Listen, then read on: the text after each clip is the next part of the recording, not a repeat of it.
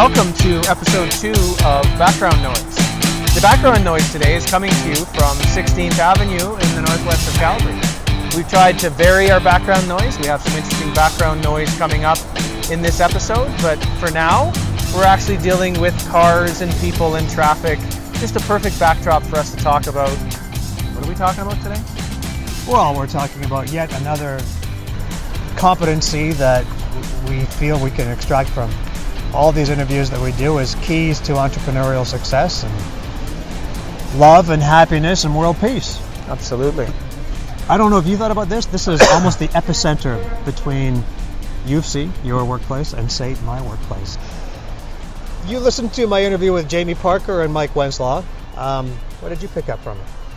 I think that the key thing that I sort of found from it, and you know, we've touched on this last time, but looking for the competency in everything that we do, whether it's in class talking to our students or you know podcasts or just work with clients. And you know, the big one that stood out in in this episode was the idea of problem solving. And the fact is is that you've got entrepreneurs that have had to solve all sorts of problems just to start a business, but then they also had to solve the problem of you know the challenges inherent with coffee roasting and the pretentiousness that's there matched you know with some utilitarianism that's there as well. So it's an interesting kind of combination of things but really the idea of problem solving for us is something that is inherent to everything marketing. I just had a class today talking about market research and the first thing you do is to try to understand what the problem is. How are you going to research it? What are you going to look at? How are you going to solve that problem? So that's really what carried on for me sort of as a theme throughout this thing and i thought you know that's really going to be helpful to people to see sometimes in, in business you just are always constantly solving problems it might be something small but it can also be something major so I think that's the competency piece too. It's it's a micro look at it, as in solving a day-to-day fire that you need to put out, or a macro, such as you know what what new products do we bring to market this year, which ones do we delete, and what's the first question we ask our clients when we first sit down, just to get to know who they are. What's what is the problem that you're solving right? Because you have to solve a problem. It is everything to do with needs and understanding what it is. And i you know i tell clients i tell students don't start a business until you know that you're solving a problem. You have a pain point that a customer has that you know that you can solve it. And it was fascinating to me sitting there with these guys um, who met, well, they met at, at uh, Mount Royal University. Um, boo. Hey, Mount Royal isn't represented on this bridge today. I guess we can say whatever we want. exactly Um, but but they really bonded as firefighters, like wildfire fighters. Um, and Jamie Parker, who is one of the two founders that we talked to here, would actually bring beans out to camp with them. So these guys can bring only a few bare essentials. He brings coffee beans, and to this day, um, again, back to what you said about the problem they were trying to solve, bridging this gap between, you know, the Starbucks crowd and sometimes the uber elitist movement of specialty coffee. To this day, these guys like prefer their coffee from a percolator, and if they could roast it over a fire in their kitchen, they probably would. And equally fascinating was to be literally in the inner workings of their business. Spectacular old building that they uh, that they gained access to lease last year. They said they were holding up for this building more than any other um, on the south end of Inglewood. I guess more Ramsay. To be in the basement of that building while Scott Robinson is their, I think, roast master. He's literally shoveling beans into bags throughout most of the interview perfect um, as they're telling their story. So could there be better background noise? shall we then listen to our newest podcast Yeah. So we're, we're about to listen to Jimmy Parker and Mike Wenslaw of Calgary Heritage Roasting Company here on Background Noise. enjoy Uh, I was on a rappel crew for four years, and Mike was on a unit crew for one year, so he's still a rookie, actually. Still a rookie. Um, and I got Mike into fire, and that's kind of where we we got to try our hand at uh, experimenting on our crew members.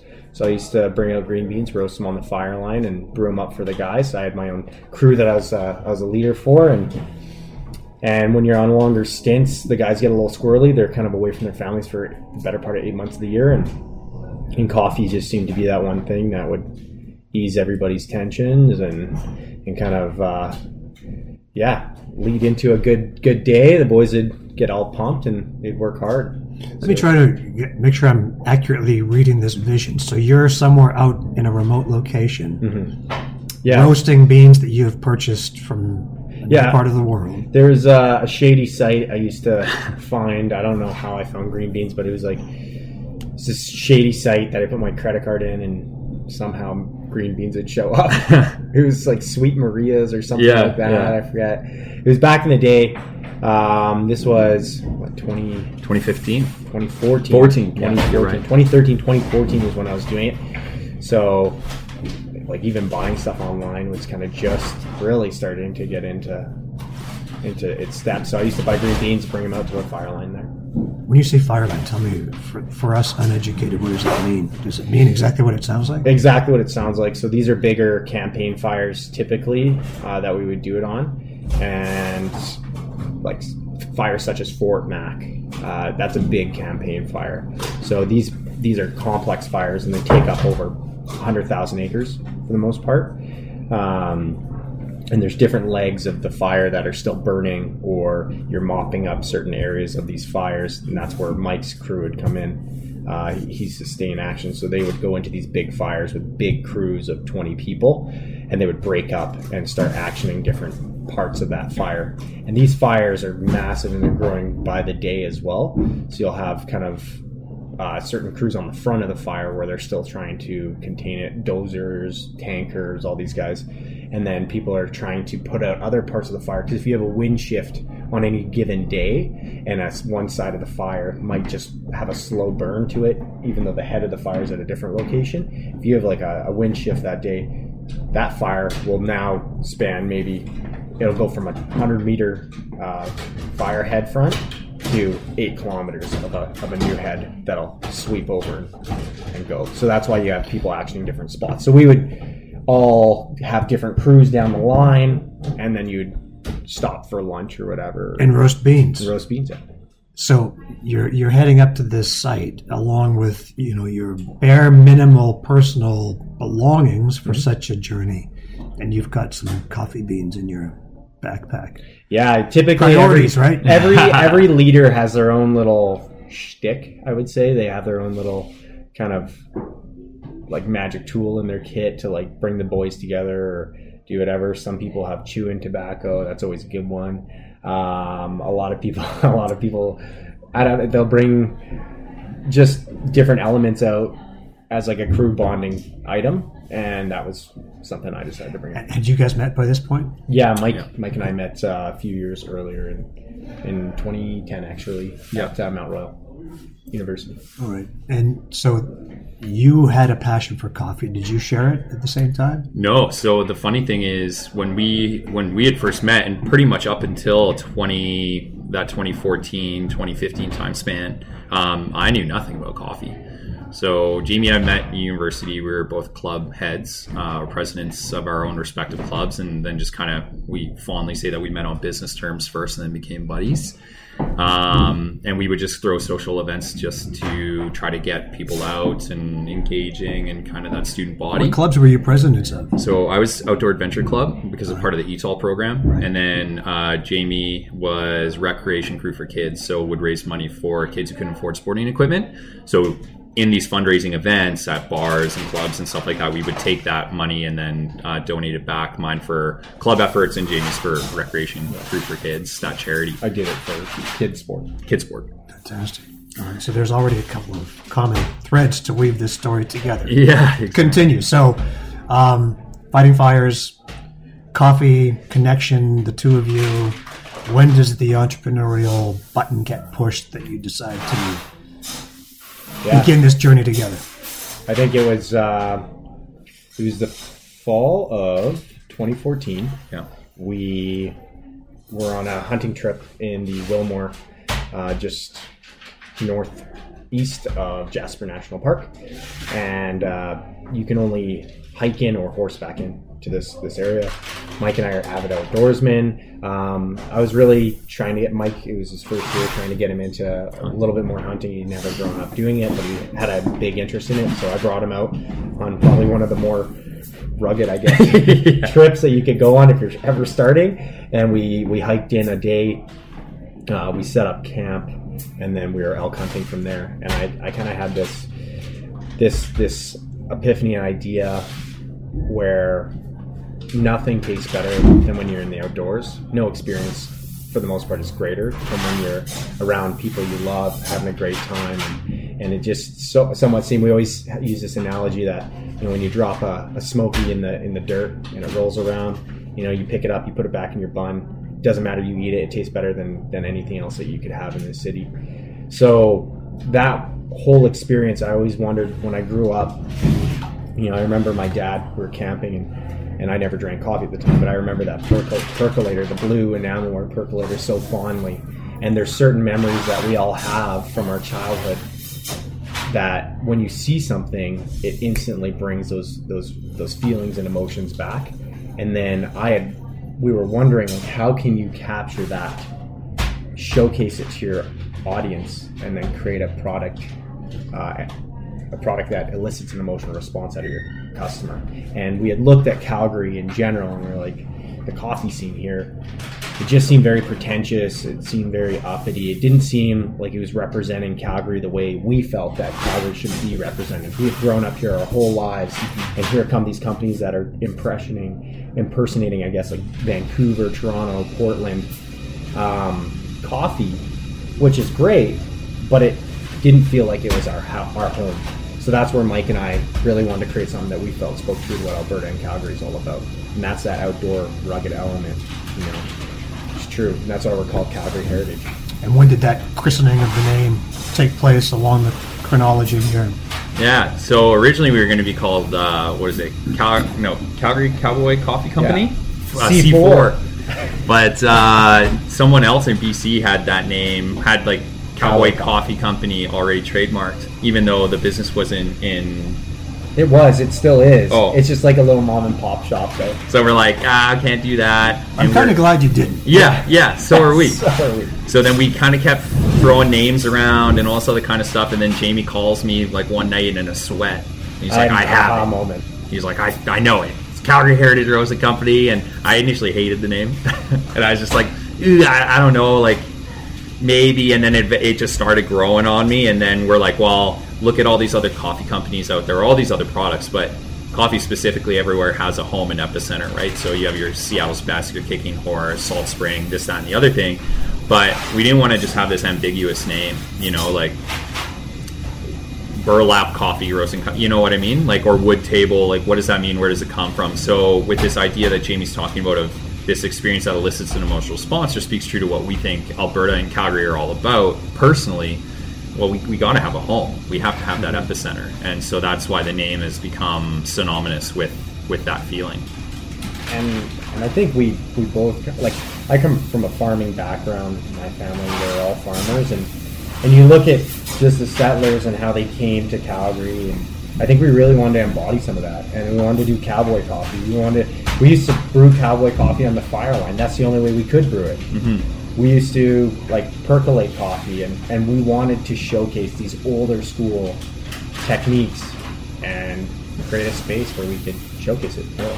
And that space was obviously integral to the brand, to your launch, um, t- to putting a physical, tangible place with the name and with who you guys are. So let's fast forward to this place. I think, uh, as Jamie's kind of talking about, there was this huge level of perceived pretentiousness that existed in coffee, and one thing that we see too often than not, you know, someone with just flush with cash thinks it'd be cool to open a cafe, creates this soulless vanilla box um, as a venture, and we we had our chance because we've been chasing this space down for what three years now um, from when we had opened. Um, so like we went through multiple offers to lease, signed leases that fell through different developers, trials and tribulations, and we could have gone an infill, you know, anywhere in the city. Um, but when as soon as we stepped foot in this space, this is the first spot we had ever looked at. Um, Let's just knew- pause there because I want this is a podcast, so maybe Mike, you can describe where we are and what it looks like from the outside and Yeah. what it looks like on the inside. So it's the CC Snowden building or Campbell Cornelius Snowden building. It was built in 1907, um, and it was the first oil refinery in Western Canada. So they used to refine and manufacture grease and soaps oils, all that kind of stuff out of the space.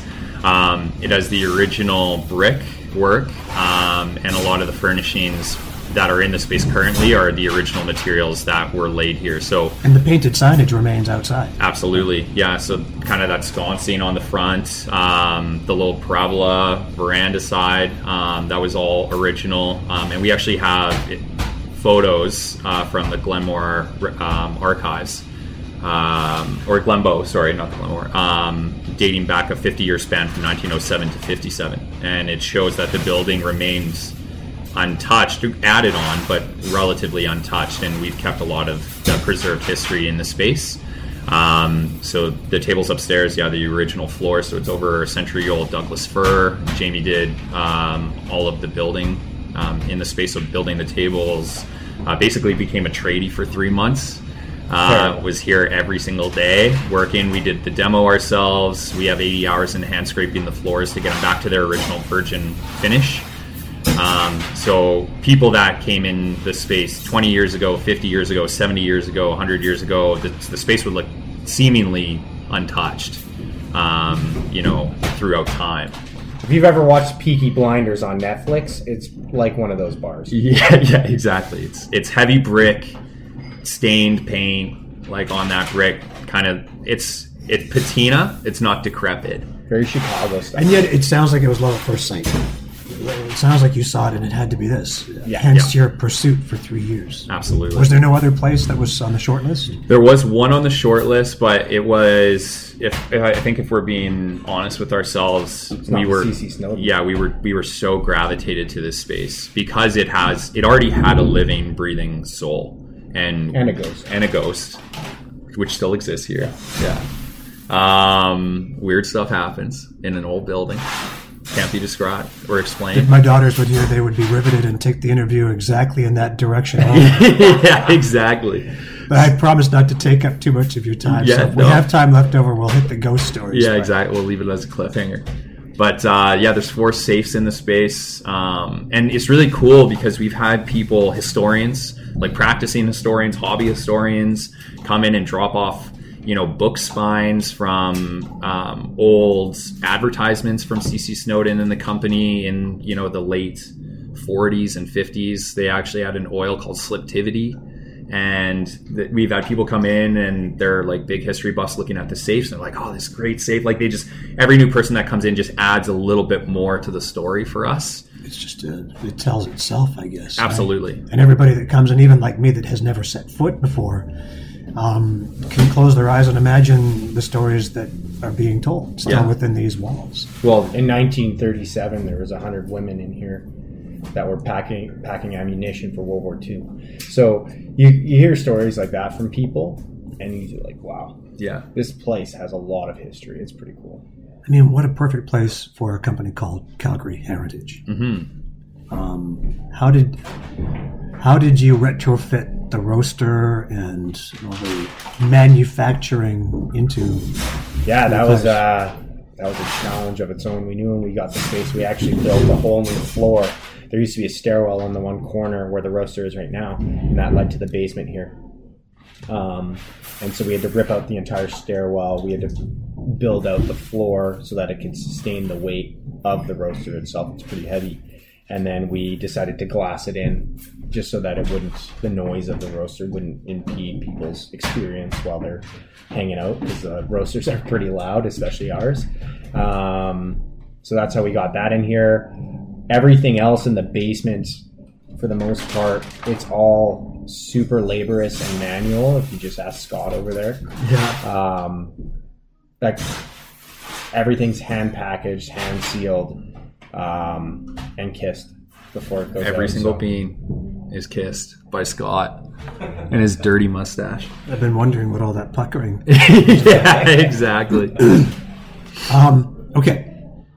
Again, stories that could go on forever. So we may have to have a part two. Let's let's talk about the business aspect. Um, and you you referred to this missing that you sensed in the market in terms of a, an authentic coffee hangout that represented Calgary.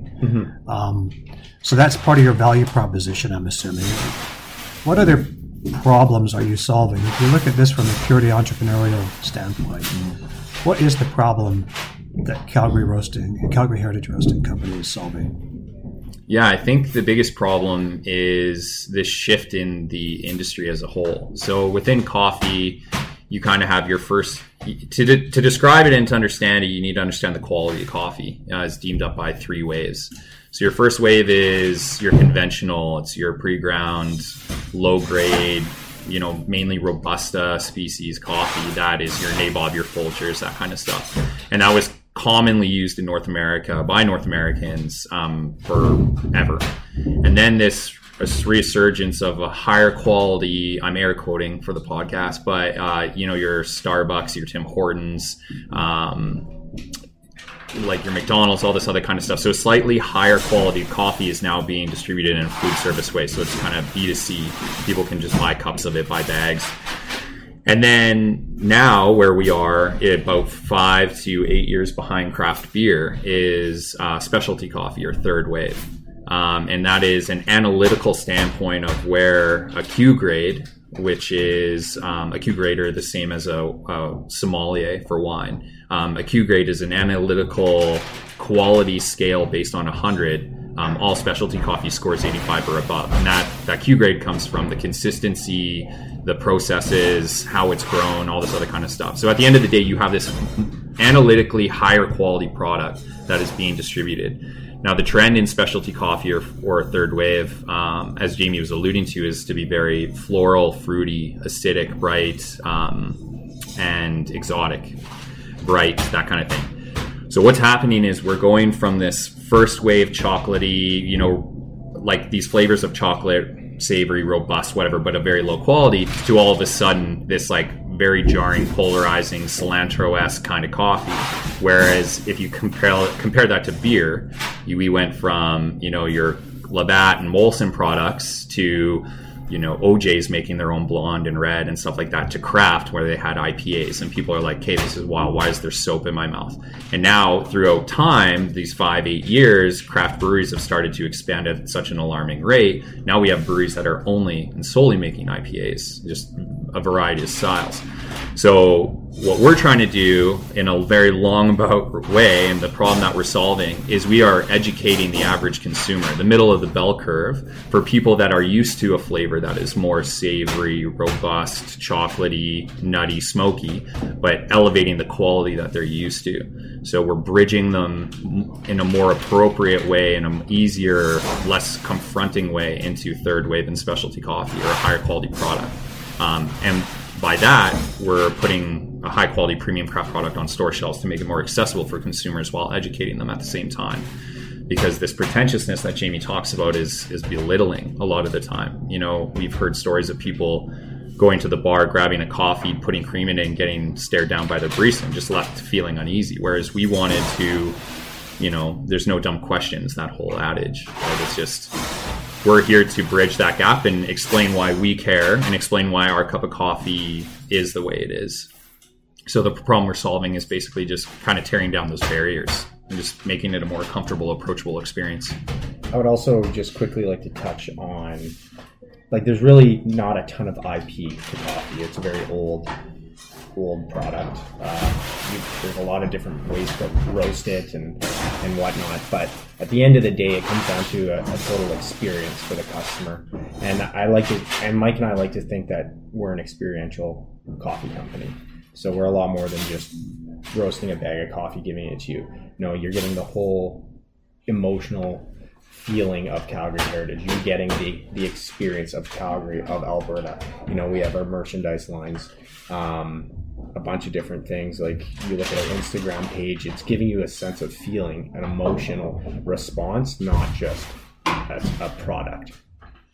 You're speaking like business majors. Has this all been part of the journey in, in collecting all of this um, business skill that you've you're speaking about here? Yeah. And yet at the same time, it's very organic as well. When you talk about a customer experience, that's something think, they can teach in business school, but it's it's it's one of those things that's easy to say, difficult to do.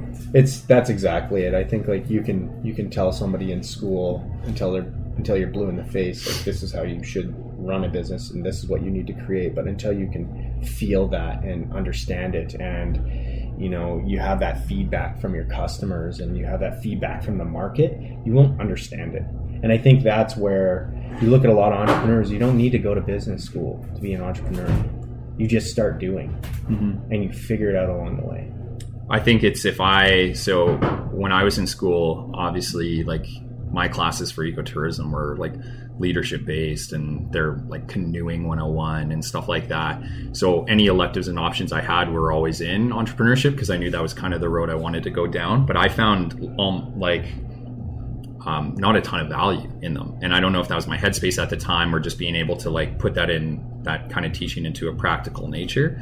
Whereas I think if we were to go back and do our like, you know, like business Probably degree or something, we would curriculum yeah, what? No, well, we would we would just find a lot more value in it now after going through it.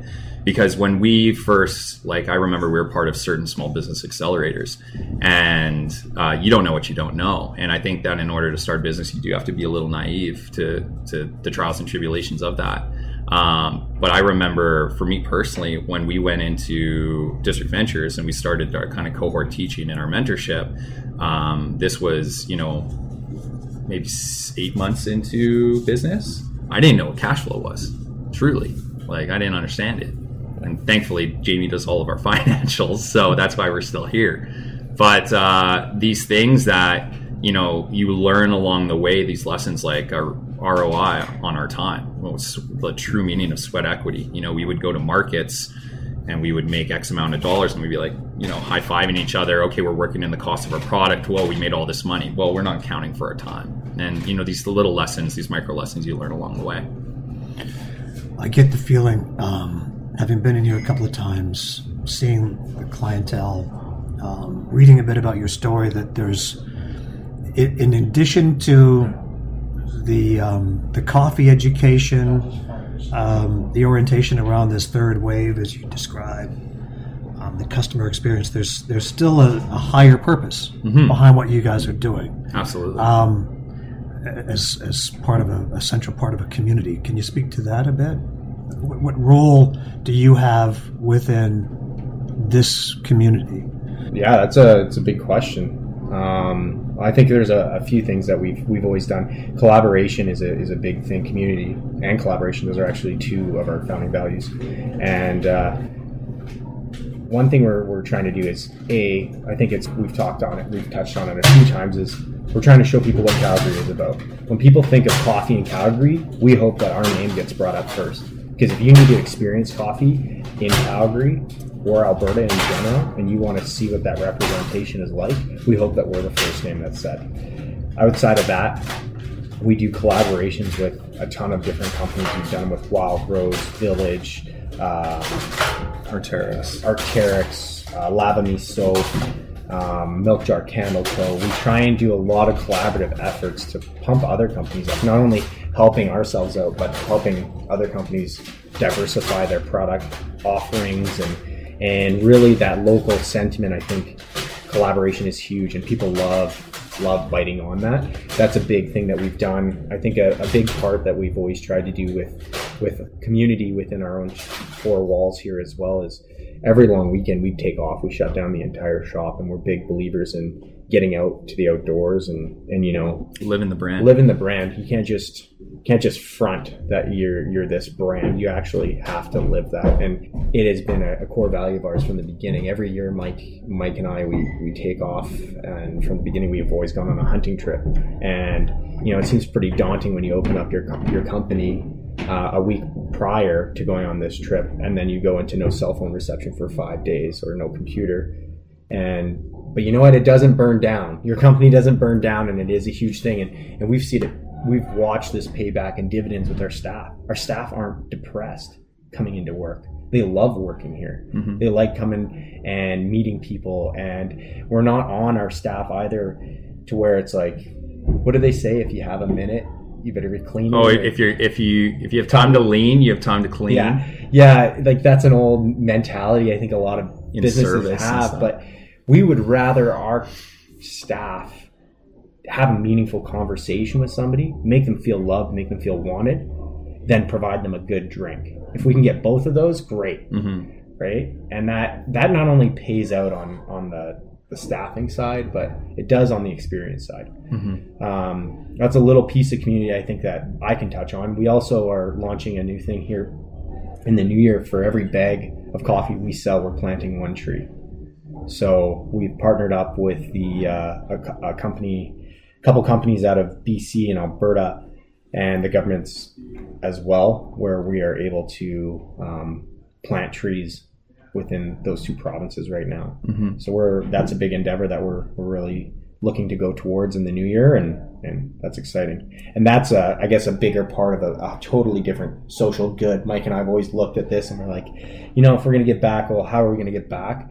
We never wanted to go to the, the classic charity route where we don't know where our money is actually going. We don't know how it's being dispersed. If there's one way that we can get back, well, what do we love the most? We love the woods. We love the mm-hmm. outdoors. How can we get back to that? Well, we can plant trees. Mm-hmm. And so that's that's a big thing that we're we're now taking on as a, a social good endeavor. We have another one too that was born before we had four walls because affecting community and culture and stuff like that is now made seemingly easier and more difficult within this space.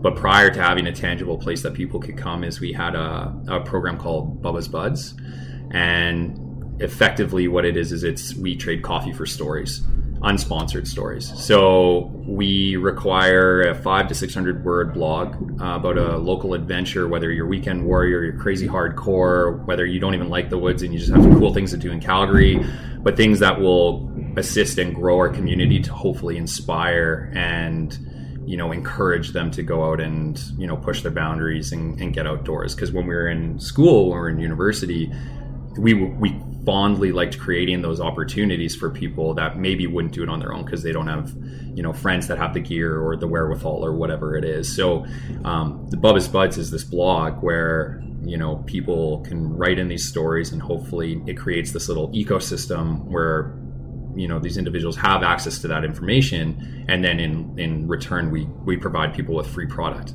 um, and then the more you write the higher the tiers go so it starts off at just coffee bags and then it's merch and all that kind of stuff but Is that still going on? it is, yeah, yeah. It's an integral part of the company, um, and you know, within within working with other people, other companies, right? That helps us create that community and that culture. But this is another way that we want to kind of be that comfortable resource for people, whether it's education about coffee, whether it's just a really comfortable place to come and work, or whether it's finding those kind of things that maybe you know give you that hobby or push you to do those things. So you've built this little brand that is so well positioned in the market. You've got this gorgeous heritage building, and you've got a wonderful story, and you're giving back.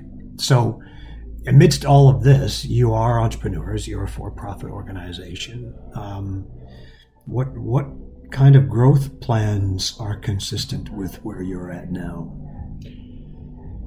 Oh man, um, it's so crazy because when you look at it, like if you look back, this is exactly where we wanted to be. It really is, and we've always set those targets. Um, in our first year, I remember like we only went through four sacks of coffee, four sacks of coffee, or it was less, maybe three. Yeah. and now we go through 20 plus sacks a month. And like that's a huge growth curve. Um, but we've we've we have done it seemingly or, organic i would say. Um, even though that word's been beat to death. Yeah. but we we have gone we, we just bite off in, in slow chunks you know in the mike and i didn't pay ourselves for the first three years of opening our company. I was a school bus driver. Mike was a spin instructor. Well we worked these other side jobs just so we could make ends meet and recycle all the money that our company made back into the company. And we paid our first staff member before we ever even Long before we paid ourselves. paid ourselves. We paid our fourth staff member before we ever paid ourselves. Yeah. um, and we've just been extremely conservative on that front. And I think a lot of people don't realize that when you become an entrepreneur, it's it's not an easy path. It's a race to see who could suffer the longest. That's exactly what it is. That's one of my like. I love like adages and like quotes. I'm going to quote you directly. Yeah, absolutely. That's yours. Perfect. it's mine now. And and kind of moving forward, we look to we want to we want to elevate coffee in Canada, and we want to get our coffee on grocery store shelves across the nation. And we look to um, we have a, a we're running a brand new SKU lineup branded under CHRC this this coming spring, where we're launching in the Pacific Northwest. Um, very outdoorsy inspired. Um, and we're going to be launching that out there, and we're hopefully going to be pushing that brand nationally across across Canada. Um, our, we already sell all of our coffee across Canada, um, but this one is going to be, I believe, a staple in, More tailored. Yeah, I think for us, the kind of the goals moving forward is, as Jamie said, like a very organic growth. We always go back to our value proposition internally. Like, what do we want, and how does that reflect our values, and how do we feel about that? So we always we always make decisions based off of, you know, would we buy this? Would we be part of this? Would we be excited about this? And then we find our niche because of that. Um, there's, as Jamie said, there's nothing proprietary about coffee. It's more so the brand. So in order to build a brand, it's a slow, arduous burn, and it's word of mouth, and it's connecting with each and every single person that you know walks through your door, meets you, or any other kind of stuff, and always giving them that authentic experience. it's every demo at every grocery store you go into. You can only grow as big as your team is, hmm and you know it takes time. Yeah, That's a big thing. An 80 year old tree is an 80 year old tree for a reason. for a reason. It took that long to get that big. so we understand that and we understand that you can't just throw money at at you know this this perceived issue problem whatever you want to call it it's not a problem but you, you just can't grow that fast organically so um, yeah the goal is to always always be uncomfortable always be pushing further than we think we can attain um, because i think it's important for that to never be stagnant Always flex your cash flow. You should always be, your guts should always be a little turning yeah because you're trying to bite off more than you can chew. Exactly. Um, but understanding that you have a really good support system and resources behind you and just kind of believing in yourself. Again, that naive side comes back into it. I could tell you full heartedly 110% that I don't think that we would ever fail. And, you know, you could say that that's naive, but I just have so much faith and belief in what we're doing here and our, our skill set. I know that, you know, Jamie and I would f- go get a job at McDonald's, you know, to take off our salaries to make this work. No problem. Um, but like where there's a will, there's a way. You know, You are paying yourselves now. Al. we are. Yeah. Yeah. I didn't want you to go to McDonald's. yeah. We're, we are, we're full time, but I think, you know, to build that long standing brand that, Well, we would only go there so we can get our, our coffee in McDonald's. yeah, exactly. 100%. But we want to, I think we want to be synonymous with a household brand name, you know, like that has really positive views. You, that's when we make it. So yeah, you get coffee everywhere and that's great. People are drinking it, but you know, certain brand names that you say give you a certain visceral emotion. You know, like we want to be the Patagonia of coffee. I was just going to ask you what you would like people to say about you in five years, and you've just answered the question. Yeah, perfect. And I guess uh, you you stumbled upon the um, the analogy. We'll only go into McDonald's if our coffee is there. Wouldn't that be sort of the big, audacious, hairy goal coming to fruition if if a chain like that, You never know. um, you know, were to carry a brand like yours? I never thought that we would partner with Wild Rose and sell 2,000 liters of beer. Did Yeah. that happened And in the I never stages, thought that we would have a storefront. Did that happened I never thought that we would employ anybody, and we have eight eight wage staff, and then we have like all these contract employees that help us out with demos. It's crazy to think about. I have promised you a limit. I know you're busy. I've seen how busy you are today, but I appreciate you giving me the time. Absolutely, and thank telling you. the story. Yeah, appreciate it. Jamie Parker and Mike Wenslaw of Calgary Heritage Roasting Company. You can buy a bag of their signature beans at a growing number of retailers in Calgary or online at calgaryheritageroastingco.com. Better yet, if you're in Calgary, visit them in person at their exquisite yet ruggedly refurbished Heritage Building at 2020 11th Street Southeast. They've also just created a national brand, Canadian Heritage Roasting Company, to push the same outdoor loving attitude across the country. If you like what you heard here, please subscribe and review. Thanks for listening to Background Noise. It means a lot.